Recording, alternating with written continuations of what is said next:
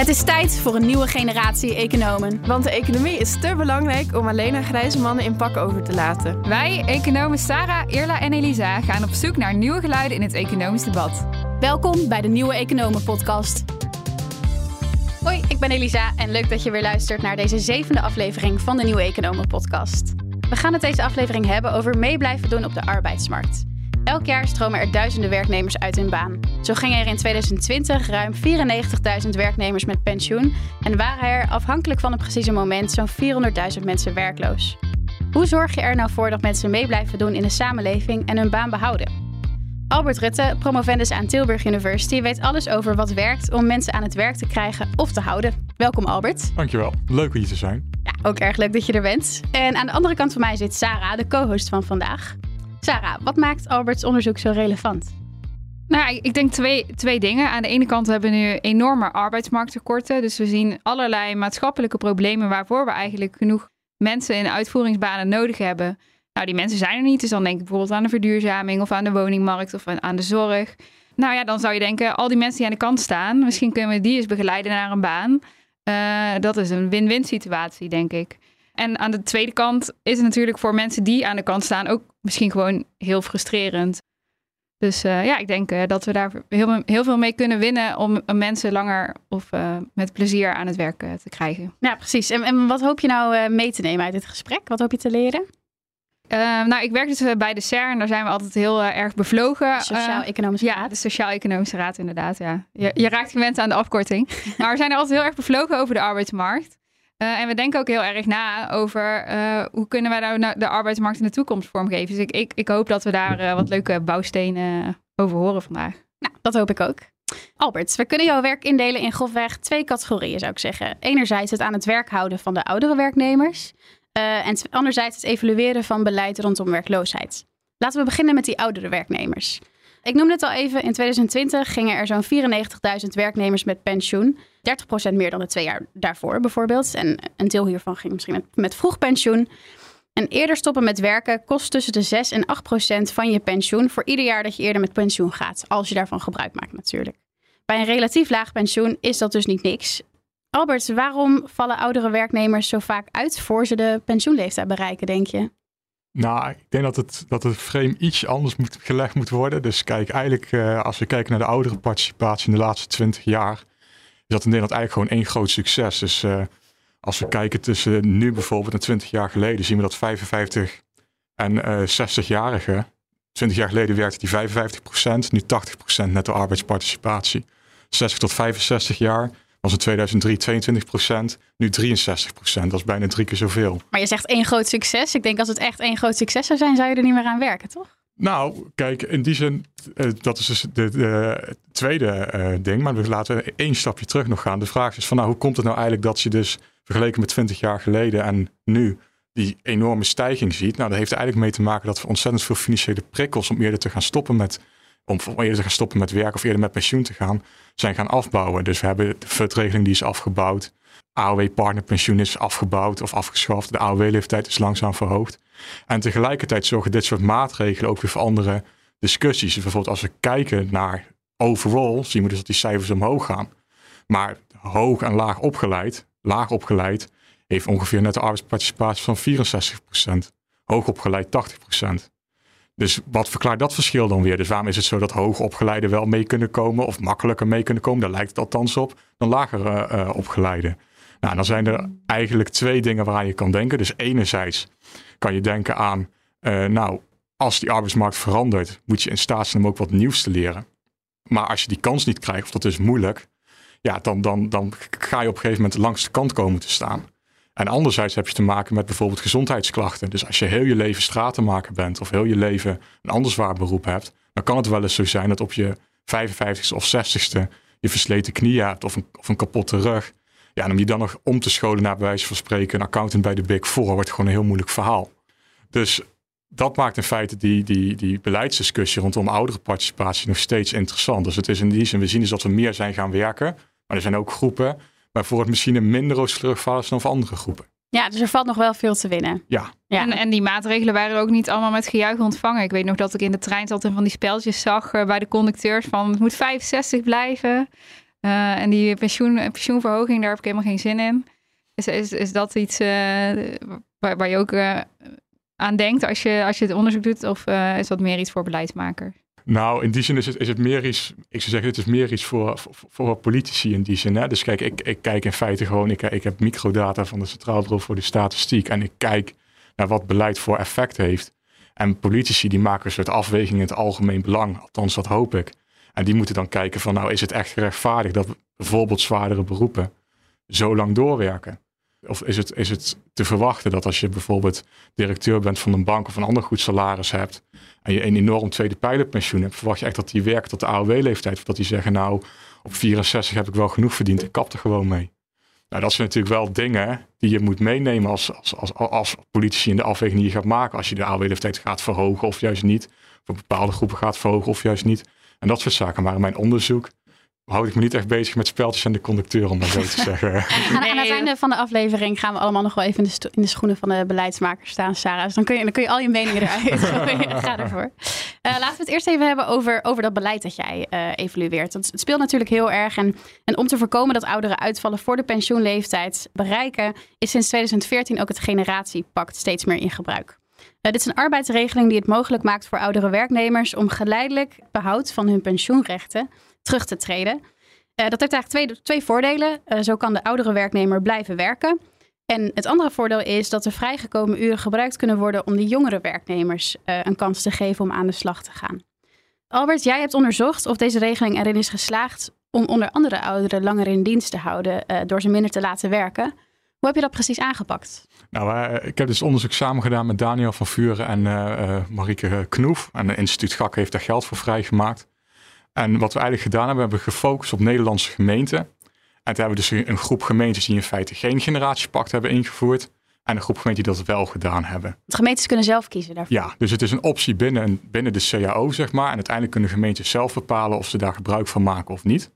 En vervolgens kijken we dan, nou, zijn die groepen enigszins met elkaar vergelijkbaar? Want je kan je misschien voorstellen dat je zegt van, nou, als een gemeente, als uh, alle gemeentes, zeg maar, die geen generatiepact hebben, allemaal hartstikke recht stemmen alle gemeenten die wel een generatiepak hebben, allemaal hartstikke links.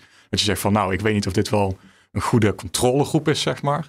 Maar we doen dus een aantal tests om te kijken, nou deze gemeenten zijn met elkaar vergelijkbaar. En dan zeggen we nou, als dat zo is, dan kunnen we vaststellen of het generatiepact ervoor zorgt dat bijvoorbeeld ouderen meer of langer door gaan werken. Of dat jongeren door het generatiepact meer worden aangenomen in gemeenten dan die geen generatiepact hebben. Want ik, ik heb even een vraag, want ik dacht CAO's, uh, eh, die worden toch niet door een gemeente vastgesteld, maar door sociale partners aan de CAO-onderhandeltafel. Dus, Hoe werkt dat precies? Dus het, het, is een optie binnen de CAO. Dus uh, in de CAO staat dat gemeentes, zeg maar, of de werkgever ervoor kan kiezen om een generatiepact aan kan bieden. Dus het is niet zeg maar dat het dus voor alle ambtenaren per se geldt. Ah, oh, je, je zoekt de gemeente als werkgever. Ja, ja de gemeente ah, als werkgever. Ja, ja, Dat, uh, dat hadden we even gemist. Okay. Of ik in ieder geval, maar daarom was ik even in nou, de war. is in ieder geval duidelijk zo. Ja. nee, precies. En dan okay. vergelijk je dus hoe de oudere werknemers het doen bij de gemeentes die het wel hebben ingevoerd ten opzichte van gemeentes die het niet hebben ingevoerd. Ja. En hoe ziet dat eruit? Nou, dus eigenlijk dus bewogen op, op die oudere, oudere ambtenaren in feite, dus boven leeftijd 60. En overal vinden we dan dat zeg maar, de arbeidsparticipatie van oudere ambtenaren wel toeneemt. Dus als je dus zes jaar zou deelnemen aan het generatiepact, kan je een soort simulatieoefening voor doen. Dan levert dat een winst op van zes tot elf voltijds werkweken. Per persoon? Per representatief persoon van de gemeente, zeg maar. Dus je hebt eh, de gemeente die uh, wel een generatiepact heeft ingevoerd, die hebben, ten op, die hebben ten opzichte van gemeenten die dat niet hebben gedaan, uh, ongeveer zes, een, een, oudere werknemer ongeveer zes tot zeven voltijdsweken langer in dienst. Ja, ja. 6 tot 11 voltijds werkweken langer in dienst. En hoe zit het dan met de jongeren? Want die moeten ook, uh, dat was, daar is het generatiepact ook voor bedoeld. Nou, ik zou nog even één stapje terug willen doen. Want je kan natuurlijk ook kijken naar verschillende inkomensgroepen. Tussen laag, midden en hoog. En we zien dus dat die winst en die tijd met name gehaald wordt bij de midden- en hogere inkomens. Dus dat de lage inkomens niet zoveel gebruik van maken. Daar vinden we geen effect voor langer doorwerken. Maar de midden- en hoge inkomens juist wel. En dan is natuurlijk de vraag waarom. En kijk, en wij denken dat dat ermee te maken heeft. Dus als je dus zo'n generatiepakregeling hebt, bijvoorbeeld de meest voorkomende bij gemeentes die wij onderzoeken is 60, 80, 100. Dat betekent dat je 60% gaat werken tegen 80% salaris en geen korting op je pensioenopbouw, dat is die 100%.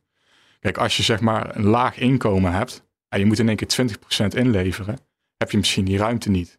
Terwijl als je een hoog inkomen hebt en je hebt bijvoorbeeld al een eigen huis en de hypotheek is bijna afbetaald of je kinderen zijn het huis uit met studeren, ja, dan kan je wel het, het veroorloven om deel te nemen.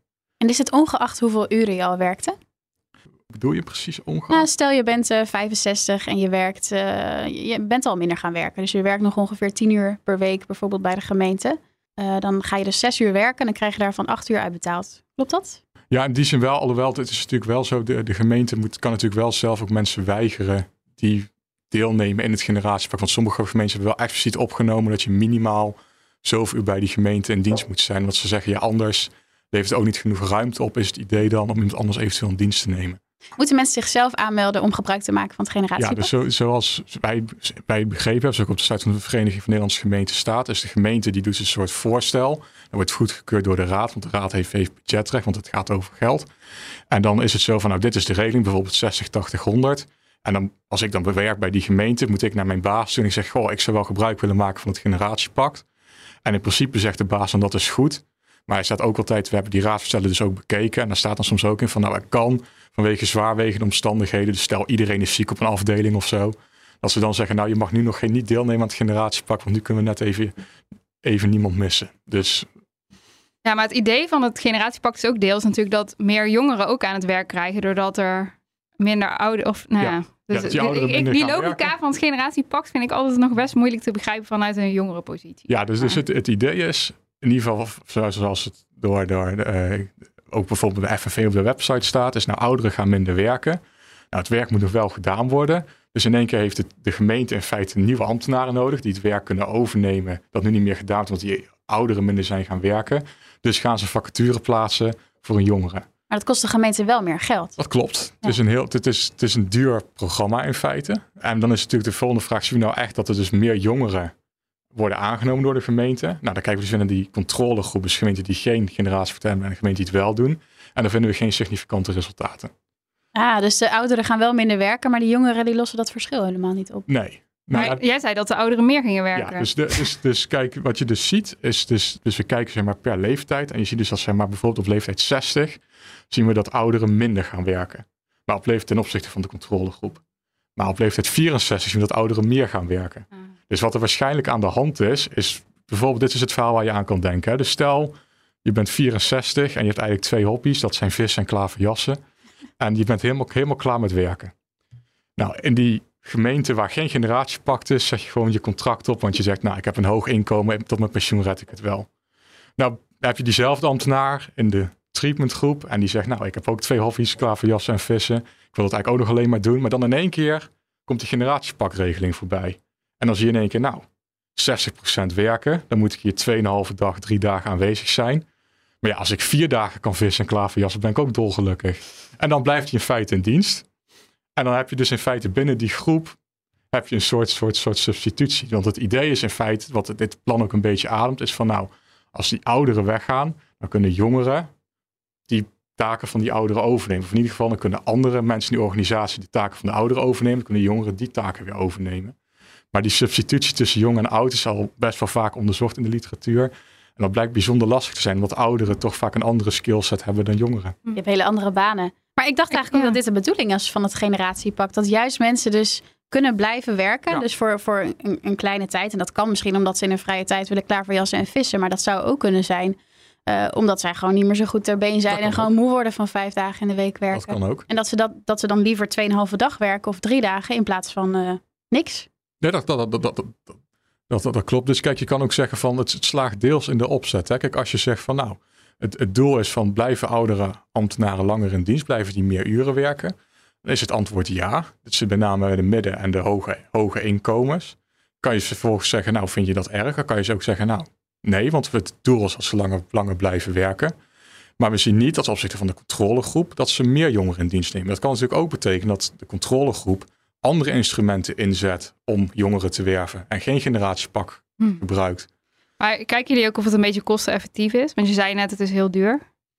Nou, in die zin, je kan je dus voorstellen als je dus zes jaar lang mensen parttime parttime werk subsidieert, dat het onderaan de en dat levert uiteindelijk 11 tot 13 voltijdweken winst op, dat het onderaan de streep negatief uitpakt. Ja, dus je kan misschien beter een andere manier verzinnen. Want ik vind de term generatiepact, als je zegt nou jongeren profiteren ervan, dan klinkt het meer als een oudere pact dan een generatiepact, zeg maar. Ja, nou ja, kijk, het is zo. Het heet generatievak, want het heeft de vakbond in die zin en de CAO zo Oké. bedacht. Ik kan niet zelf de naam ja, dat snap ik, maar ik, ik vind het wel een beetje slecht gekozen. Nou ja, kijk, eh, het, het, het, het, het idee is natuurlijk, het, eh, is natuurlijk geweest als ouderen gaan, minder gaan werken, Ja. maar wel langer door gaan werken, levert dat netto toch wel wat voor Nee, ja, ik snap het idee, maar ja, als het niet zo uitpakt, dan denk ik als jongere en vakbondslid van nou, misschien eh moeten we iets anders verzinnen. Maar, maar als ik het zo hoor, pakt het op zich voor dat eerste doel, dus die, ouderen aan het werk houden, pakt dat wel goed uit. Maar is het eigenlijk de vraag of dat. Het, viel me zeg maar op dat je in je introductie al zei van vroegpensioen, dat is iets wat veel gebeurt bij eh, midden- en hoge inkomens. Want die kunnen zich dat veroorloven, de lagere inkomens niet. En als ik dit zo hoor, en ook met je voorbeeld van klaverjassen en vissen ten opzichte van misschien slechte gezondheid, is het dan niet een idee om juist de generatiepact te limiteren? Dan is het niet meer echt een generatiepact, dan wordt gewoon een klein, klein groepje oudere werknemers pakt. eh, te limiteren tot mensen waarbij het ook echt dit doel zou nastreven. Ja, Bijvoorbeeld lage inkomens en mensen met een wat slechtere gezondheid. ja, dan is natuurlijk volgens wel gelijk de vraag hoe. Ja. Kijk, het is natuurlijk als je een beetje advocaat van de duivel zou willen spelen, kan je zeggen van nou, ik, ben ik heb een hoog inkomen en ik wil eigenlijk stoppen om te gaan klaverjassen en vissen, om dat voorbeeld erin te houden. Maar dan krijg ik het niet meer, maar ik zeg van dat ik heel veel last heb van stress. Ik zeg niet dat je dus heel makkelijk zo doorheen loopt, maar je kan je voorstellen als je eenmaal weg wilt, kom je er toch wel uit. En je kan je ook voorstellen als ze dat niet doen, dat ze zeggen van nou, dan, dan stopt die, dan stopt die, hoog, die eh, goed betaalde ambtenaar, die gaat gewoon het tweede pijlerpensioen pakken moet je vervolgens natuurlijk als gemeente afvragen of als organisatie in zijn algemeen, vinden we dat erg? Kijk, als je nou zegt, deze groep ambtenaren heeft dermate veel vaardigheden die we gewoon niet kunnen missen. Als gaan ze hier nog maar twee dagen per week werken. Nou, dan ik kan misschien toch wel positief zijn dat ze in dienst blijven, ook al is het zo duur. Aan de andere kant, wat natuurlijk wel is, wat jij ook zegt, Elisa, van nou, als het gaat om, als je nou zegt, we focussen ons echt zeg maar, op die groep die misschien met gezondheidsklachten te maken heeft, die echt naar die eindstreep zeg maar, moet, moet knokken, zodat we die wat verlichting geven. En dat zijn vaak de lagere inkomens. Ja, dan kan je afvragen of het generatiepak nou precies doet waarvoor het bedoeld is. ja. Want de generatiepact is in 2014 volgens mij eh, vooral opgezet, klopt dat? Ja, dus, dus, dus hebben we vanaf 2012 zo ongeveer, dus het onderwijs heb je bijvoorbeeld, heet, dat dan BAPO. Ah, Dus er zijn meerdere soorten regelingen die ongeveer hetzelfde eh, beogen. maar, maar en nu, denk je dat dit een blijvertje is? Ik denk dat het heel lastig is om te beantwoorden. In die zin, om, enigszins ook vanwege de beperking van mijn onderzoek. Want het is natuurlijk zo, kijk, wat wij vinden voor gemeenten is niet per se waar, ook voor de, voor, voor de bouw bijvoorbeeld, of voor een andere sector. Dus Oh ja. het kan best zijn dat in de bouw bijvoorbeeld fantastisch werkt. Juist misschien omdat daar die gezondheidsklachten Dat zou bijvoorbeeld kunnen. Of dat, en dat ze daar ook veel, dus dat ze zeggen, en ouderen werken langer door, en jongeren komen meer in dienst. En dat ze zeggen, nou, het werkt hier gewoon fantastisch, dus dat weten wij niet. Het tweede wat natuurlijk ook nog wel een rol kan spelen, is van nou, die midden- en die hogere inkomensgroepen, als je nou minder medicijnen gaat gebruiken, zou je daar ook weer eventueel nog een soort baten bij hebben die je niet meeneemt in de berekening. Dus we zijn nu wel bezig met vervolgonderzoekje naar medicijnen.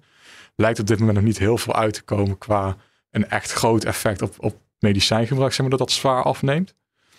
Kijk, in die zin dus het is het is lastig om echt te zeggen van nou, het is, het is een blijvertje of niet, want jij bent de sector specifiek ook wel afhankelijk.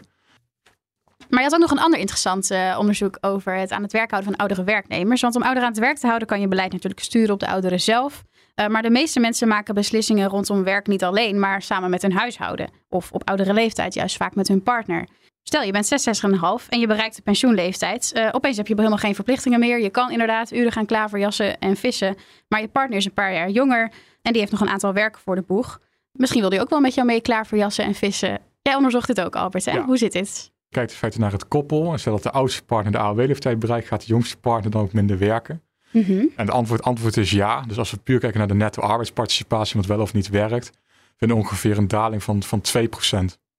Dus het is dan zeg maar de maand dat de oudste partner de AOW AOW-leeftijd bereikt. Is dat nou veel, 2%? Nou, kijk, er ligt natuurlijk aan, ligt wat je verwacht.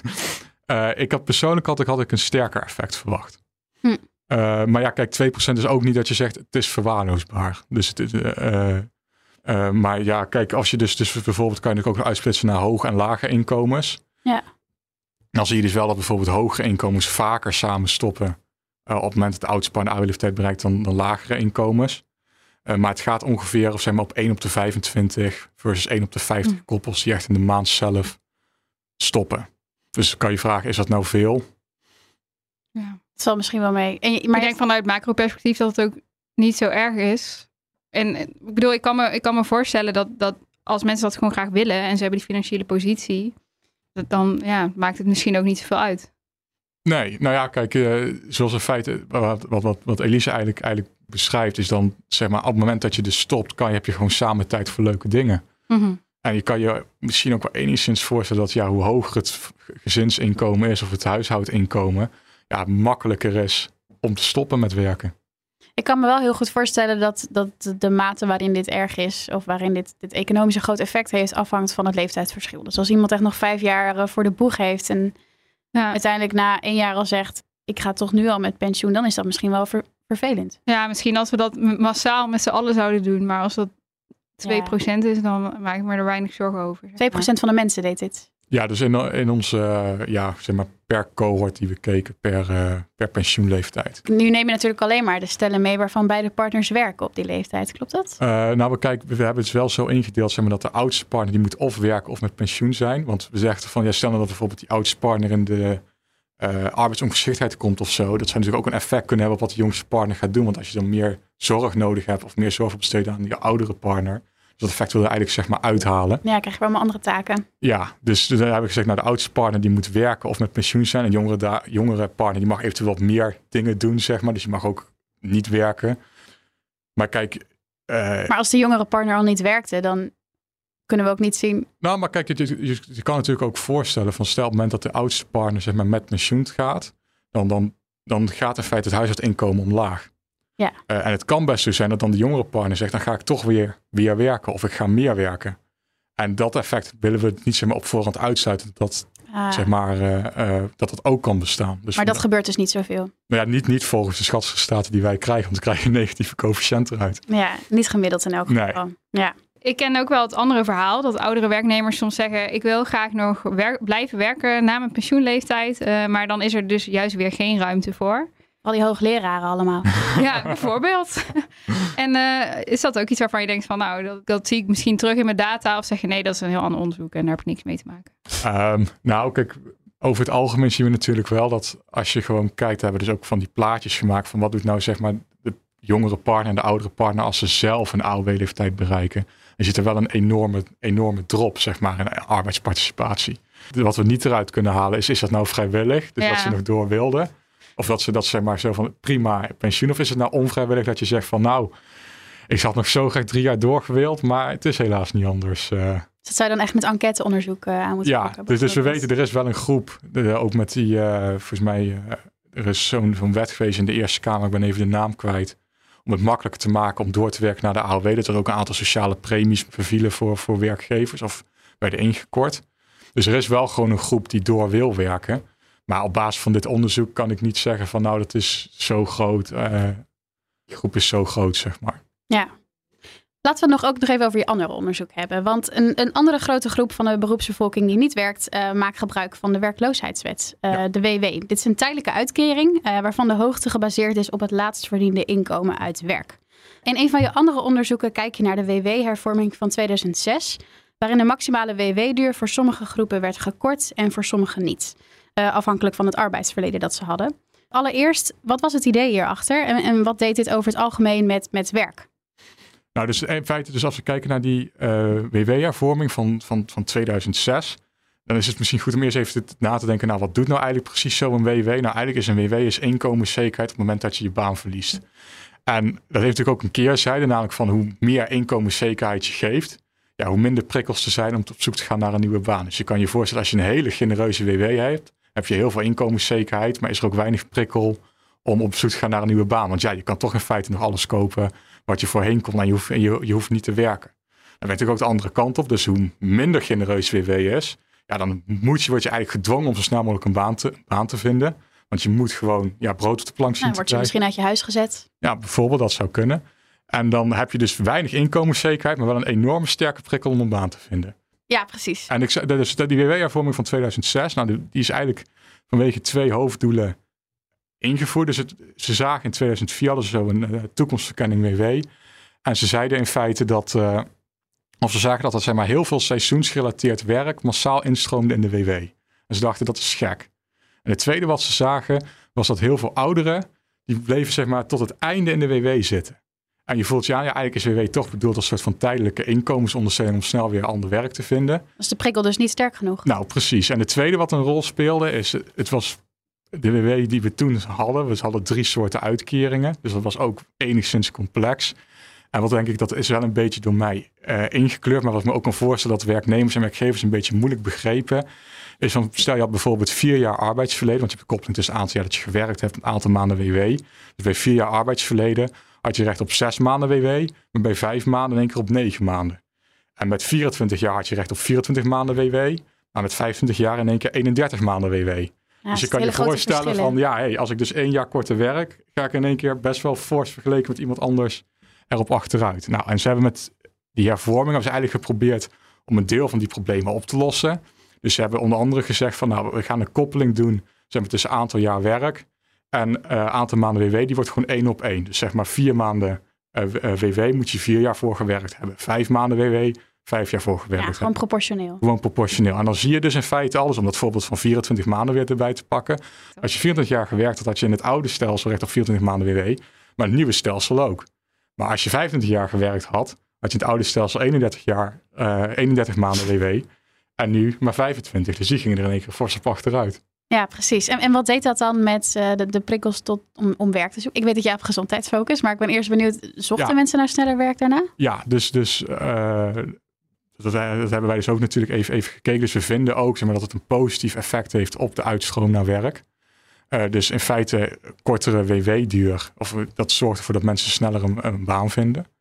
En ik weet dat de grootte van de Klaar hebben dit ook onderzocht. En die hebben ook gekeken naar het inkomen. En ze zeiden er zit niet, eigenlijk niet echt een significant verschil tussen, tussen dat mensen nu, nu zeg maar een lager inkomen krijgen uh, dan voor die hervorming, zeg maar, als ze een nieuwe baan accepteren. Ja, dus de prikkel lijkt financieel gezien wel uh, goed te zijn. Ja. En jij focus... dat, ik ben wel benieuwd van, want je zegt dat die prikkel is, is goed als je twee jaar hebt of tweeënhalf jaar.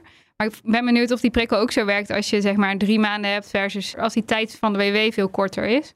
Zie je dan ook een uh, significant verschil? Nou, zo, kijk, zo hebben wij het niet zeg maar, in, onze, uh, in ons onderzoek ingestoken. Dus wij hebben zeg maar, een, een soort variabele gecreëerd die zeg maar, aangeeft hoeveel je erop achteruit gaat ten opzichte van eerst. Ah. En hoeveel niet. Dus in feite, als je er twee maanden op achteruit zou gaan, is het twee keer de coëfficiënt ah, oké. je vindt. Dus ja, ik, was gewoon benieuwd ja. van, ik dacht van ja, als je het toch al heel lang hebt, dan snap ik, ja, dan ben je toch wel een beetje toe aan een nieuwe baan, weet je wel. En als je, als je, net, als je net klaar bent en je hebt dan nog maar heel kort WW, dan zit je misschien gewoon vooral enorm in de stress. Maar ja, ja. Oké. Maar in je onderzoek kijk je dus naar uh, medicijngebruik als, uh, als maatstaf voor gezondheid eigenlijk. Ja. Waarom is het interessant om daar naar te kijken? Nou, ik had het er net eigenlijk al over gehad, over die genereuze WW. Ja. En uh, enerzijds inkomenszekerheid, anderzijds ja, het moet wel een soort prikkel geven om mensen weer een, een baan te laten vinden. Wat je dan eigenlijk in die vergelijking niet ziet, is gezondheid. Dus je kan je ook voorstellen van, nou stel dat, uh, dat je, de, de, wat je zegt, mensen met een kort WW schieten massaal in de, in de stress worden of gewoon ter plekke depressief, of die, die krijgen allerlei pijn op hun lichaam, die gaan massaal medicijnen slikken. Ja, dan gaan bij wijze van spreken de ziektekosten voor de samenleving die gaan omhoog. Maar dan heb je wel een lagere WW-premie die je als werkende uh, betaalt. Nou, dan is de vraag, is dat nou dan zo optimaal als je alleen kijkt naar prikkels om te werken en uh, prikkels voor uh, inkomenszekerheid? Speelt gezondheid daar ook niet een rol bij, die misschien die, die effecten soort van anders laat zien? Dus je kan je voorstellen, dus stel dat zeg maar, je gaat de WW, WW verkorten, maar het medicijngebruik neemt daardoor, daardoor massaal toe. Ja, is dat nou echt een positieve uitrol? Maar het kan natuurlijk de andere kant op. Dat je zegt, nou, we verkorten de WW-duur. Mensen worden sterk geprikkeld om werk te zoeken. En het gevolg daarvan is, is dat als ze weer werk vinden, dat ze weer meedoen in de samenleving. En daardoor een gevoel van eigenwaarde hebben, bij wijze uh, uh, uh, van spreken. En dat leidt er dan weer toe dat ze minder psychische klachten hebben bijvoorbeeld. En daardoor minder medicijnen gaan gebruiken. En wat voor medicijnen kijk je dan? Kijk je naar puur stress? Of zijn ja, er ook dus, andere dus, dingen waar dus wij, wij kijken naar uh, medicijnen voor uh, pijn, dus namelijk gewoon pijnstillers. We kijken naar psychische medicijnen en we kijken naar uh, cholesterol. Cholesterol is zeg maar een indicatie voor stress. En we hebben ook nog gekeken naar hoge bloeddruk. En wat kwam eruit? Dus we vonden dat met psychische klachten, medicijnen daartegen, medicijnen tegen pijn en cholesterol, dat dat afnam. Afnam? Ja. Als je een kortere WW hebt? Ja. Oh, dat is helemaal niet wat je had verwacht, of wel? Nou, dus, dus je had dus in feite die uh, twee kanten. Dus aan de ene kant zou je zeggen, nou mensen die, die schieten massaal in de stress en daardoor nemen bijvoorbeeld mentale klachten nemen ontzettend toe. Uh, maar aan de andere kant kan natuurlijk ook, kijk, op het moment dat je sneller weer een baan hebt, heb je misschien ook meer financiële zekerheid. En dat zorgt voor minder klachten. Of het kan ook zo zijn, wat ik eigenlijk, eigenlijk net al zei, van nou, op het moment dat je dus weer dat gevoel hebt van je kan meedoen in de samenleving, want je staat niet langer aan de kant, zorgt dat voor een positieve zelfbeeld en zorgt misschien ook voor hm. minder klachten. En natuurlijk zorgt een baan natuurlijk ook in de meeste banen, uh, althans, voor een soort leefstructuur. Van ja, je moet zo laat daar zijn. En als je, als je werkloos bent, ontbreekt er ook een soort structuur in je leven. En dat kan natuurlijk ook bepaalde klachten veroorzaken. Dus die prikkel geeft eigenlijk een positief steuntje, een duwtje in de rug bij ja, mensen. Dus eigenlijk is het, is een positief, positieve spillover die we vinden. Dus als je dus mensen sneller aan het werk kan helpen, heeft dat ook positieve effecten. En ook voor iedereen? Heb je dan ook nog gekeken van verschillen tussen mensen? Nou, we hebben vooral gekeken tussen uh, uh, mannen en vrouwen. Um, en eigenlijk is het wel redelijk, redelijk universeel. We zien wel dat de coëfficiënt voor vrouwen bij mentale medicijnen iets groter is. het effect? ja, dat die minder medicijnen zouden, minder medicijnen in feite gebruiken dan mannen. Uh, maar de vraag is natuurlijk wel, bij mannen zit er wel een soort meer stigma op mentale ziektes. Althans, dat weten we van, uh, van Amerikaans onderzoek en Nederlandse artsen zeggen dat ook. Dus dan is de vraag van, ja, is het feit dat we daar nou een kleiner effect vinden, is dat nou puur omdat ze er minder last van hebben? Of omdat ze gewoon die medicijnen niet gebruiken vanwege een soort sociaal stigma, dat ze dat, dat niet willen, zeg maar. Jij zegt dus eigenlijk van, nou, als we de WW-duur verkorten, dan hebben we minder ziektekosten als samenleving en mensen zijn minder ziek. Nou, dat klinkt allemaal heel erg positief. Ik kan me ook voorstellen, kan die WW natuurlijk niet eindeloos terugbrengen. Dus er zit ergens een optimum waarvan je denkt, dat is nou de ideale WW-duur. Heb je daar enig idee van? Ja, dus, dus, dat heel moeilijk? Nou, we hebben, we hebben wel, wel enig idee. Dus het is in die zin wel natuurlijk lastig. Want natuurlijk, ieder WW-systeem heeft toch weer zijn eigen voor's en tegens en nadelen. Het is ook weer één hervorming en met één bepaalde duur. En we hebben in 2015 of 2016 ook een andere hervorming gehad. Uh, maar we weten vanuit Amerikaans onderzoek bijvoorbeeld dat, dat een hogere uh, uitkering zeg maar, van 75 of 80 procent, dus dat is het Engels woord is, replacement rate, misschien is het Nederlands vervangingsratio, ik weet het niet zeker, dat dat ook een positief effect heeft op gezondheid. Zij kijken dan het aantal zelfmoorden in, in de Verenigde uh, Staten, dat het gewoon significant afneemt naarmate je dus een hogere WW-uitkering ontvangt. Dus als je dat, die twee onderzoeken met elkaar zou combineren, als ze in de VS vinden met dit, zou eigenlijk zeggen, nou, een kortere WW dus stimuleert om snel aan het werk te gaan. Als je ze genereus maakt, dat, dat dempt ook wat mentale klachten. Dus als je een kort maar krachtig WW hebt, zit je een heel, heel stuk op de goede weg. En hoe maar krachtig, is dat drie tot zes maanden of zo? Nou, ik zou er zelf niet, niet echt een heel specifiek nummer aan willen plakken. Omdat je natuurlijk ook, ook te maken hebt eventueel met, met, met ouderen. En je kan je ook voorstellen dat als je een hele erge crisis hebt, dat je misschien dan zegt, ja, misschien gaat dan dit onderzoek of deze twee combinaties niet op. Dus ik, bijvoorbeeld in de VS hebben ze ook in de financiële crisis van 2008 gewoon gezegd, ja, we verlengen de WW gewoon voor iedereen, want die crisis is zo erg. En dan zeg je misschien van ja, als er dan precies wat jij in het begin zei, als er gewoon helemaal geen banen zijn, mhm. ja, dan heeft het ook geen zin om heel veel prikkels te introduceren. Nee, precies. prikkels die werken dan alleen uh, op persoonlijk niveau, maar misschien niet voor de hele samenleving als geheel op zo'n moment. Ja. Ik snap het. Ja, ik, ik wil ook nog even terugkomen aan de discussie die we aan het begin hebben. Sarah, ik zie al dat jij staat te springen om uh, om, je, om al je meningen erin te gooien. Want we, hadden het er al kort over van hoe erg is het nou eigenlijk als mensen afstromen van de arbeidsmarkt. Dus dat kunnen om oudere werknemers gaan, dat kunnen om mensen zijn die misschien ontslagen zijn en niet meer een nieuwe baan willen vinden. Moeten we wel iedereen aan het werk willen houden, Sarah? Ik, ik denk op dit moment uh, sowieso vanuit macro-perspectief, we hebben veel te weinig werknemers. En wat uh, Albert ook vindt, het is ook gezond voor mensen om, om te werken. Veel mensen hebben daar, hangen daar sociale waarden aan. Dus ik denk op zich dat het wel belangrijk is uh, dat vanuit nou, de perspectief van de samenleving als geheel, dat we veel mensen aan het werk houden. Maar natuurlijk kan je daar individueel een andere uh, invulling aan geven. En we moeten natuurlijk ook niet uh, gaan beslissen, jij gaat nu daar werken en jij daar. Dus er zit natuurlijk wel een economisch proces. Maar als je dan vraagt van, nou, hoe zou je die samenleving inrichten? Dan zou ik wel zeggen, voor iedereen moeten we werken aantrekkelijk maken. Uh, maar we moeten mensen ook keusvrijheid bieden en hoe ze dat uh, invullen. Nou ja, kijk, ik zou zeggen, je kan natuurlijk eerst vanuit uh, het heel strak economisch perspectief kijken van, nou, op het moment dat meer mensen werken, betekent dat meer belastinginkomsten enerzijds en minder uitkeringskosten anderzijds. Dat is alleen maar goed voor de overheid.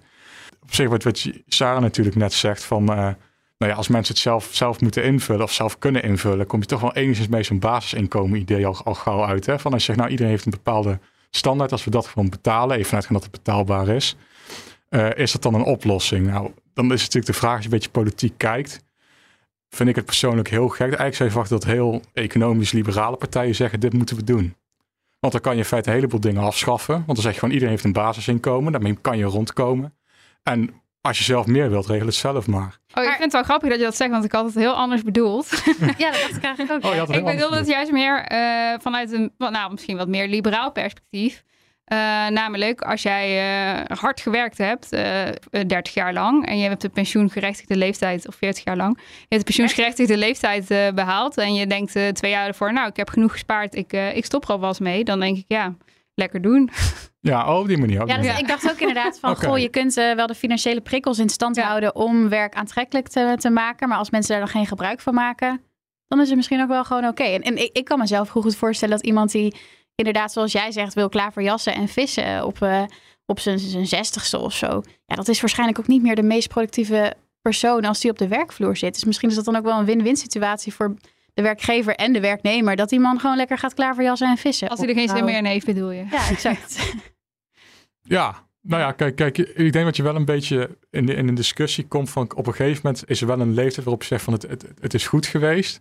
Maar op een gegeven moment kan je het ook, ook als je te vroeg doet, dat je zegt, ja, eigenlijk schrijf gewoon mensen af van ja, dat is kansloos.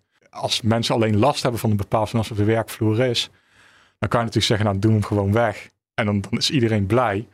Dan kan je afvragen of zijn, zijn of haar partner dan blij is dat ze de hele dag thuis zit. Maar je kan ook zeggen van, er zit er nou niet wat meer achter of zo dat hij zo ontevreden is. Is het nou echt niet Hm. mogelijk dat hij nog wat anders gaat doen? Ja, Ja, dat, dat- dat, leert ja. jouw tweede onderzoek ons. Dat vond ik op zich inderdaad wel verrassend. Van het, het, het klinkt natuurlijk als heel goed nieuws. Als je je baan verliest, dat je dan heel lang WW krijgt. En ik kan me voorstellen dat heel veel mensen daar de voorkeur aan geven. Maar dat het misschien toch, ook al wil, je, wil, wil misschien niet iedereen het, dat het toch goed is om aan het werk te blijven. Ja, nou ja, ja, kijk, eh, het zou natuurlijk ook, ook weer van de persoon zelf afhangen. Maar kijk, je kan je natuurlijk afvragen als ze dus terug naar die cijfers die ik in het begin noemde van 60 tot 65-jarigen. Eh, nu, nu werkt bijna 80% of ongeveer 80% ongeveer 20 jaar geleden was dat een derde.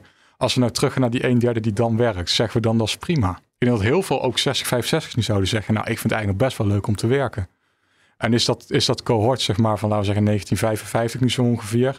Is dat nou zo heel veel anders dan het cohort van eh, 1930? Dan kan je zeggen, een aantal, aantal aspecten wel. Maar op een aantal aspecten misschien ook niet. Nee, precies. Maar je kan dan wel als samenleving zeggen inderdaad van we hebben nu wat meer me- werknemers nodig. Dus richten we het systeem zo in dat mensen in principe langer blijven werken. Maar je hebt wel de keuzevrijheid dat als je ja, daar de mogelijkheden voor hebt om, om, om je leven anders in te richten. Ik denk ook hoe meer mensen ervan gebruik maken om langer door te blijven werken, hoe leuker het dus ook, ook is om Ja. door te blijven werken. Als al jouw vrienden lekker al met pensioen gaan en met de camper op stap gaan en een of andere reis gaan maken en jij kan niet mee, omdat jij nog moet werken, dan, dan zou ik ook willen stoppen. Ja, precies. Maar wat, wat ook wel heel erg belangrijk is, is om, om heel erg in te zetten op scholing. Eh, nou ben ik natuurlijk wel een beetje reclame aan het maken, want bij de SER leven lang ontwikkelen. En dat gaat, er, dat gaat erom dat werknemers ook een beetje geholpen worden om, om die scholing te hebben van de ene baan naar de andere. En dat ze niet meteen denken, oh, ik kan geen stratenmaker meer zijn. Nu houdt het voor mij op. Ik sta aan de kant. Ik eh, moet maar gaan klaverjassen, ook al heb ik daar eigenlijk geen zin in. Ja, ik merk wel dat klaverjassen heel populair Ja, is. aan nou, we hebben het. Misschien omdat ze allemaal die hobby eigenlijk zelf niet hebben. Ja, dat zou, dat zou best kunnen.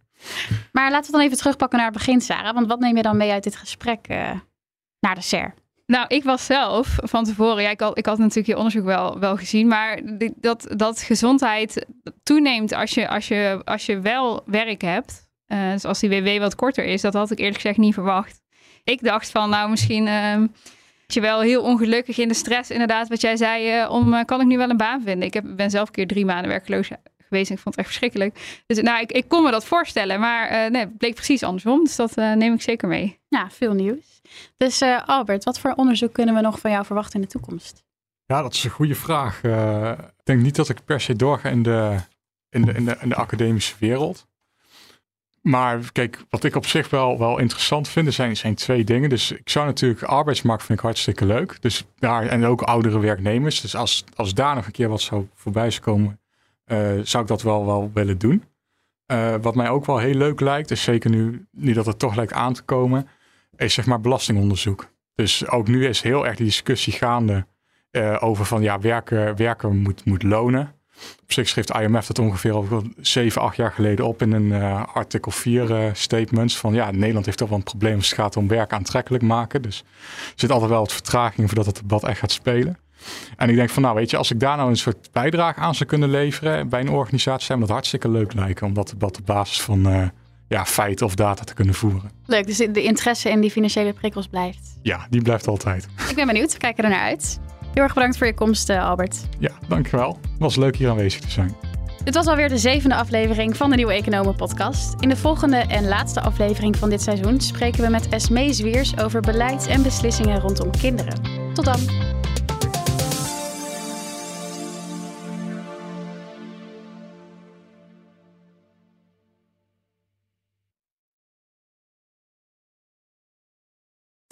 Transportsector is de energietransitie in volle gang. Bentveldse Transport ziet dit echt als een kans en verwacht dat elektrisch rijden een belangrijk onderdeel van hun toekomst wordt. Inmiddels rijden ze al elektrisch voor onder andere supermarktketens. Meer weten? Je leest het verhaal op partner.fd.nl/bp.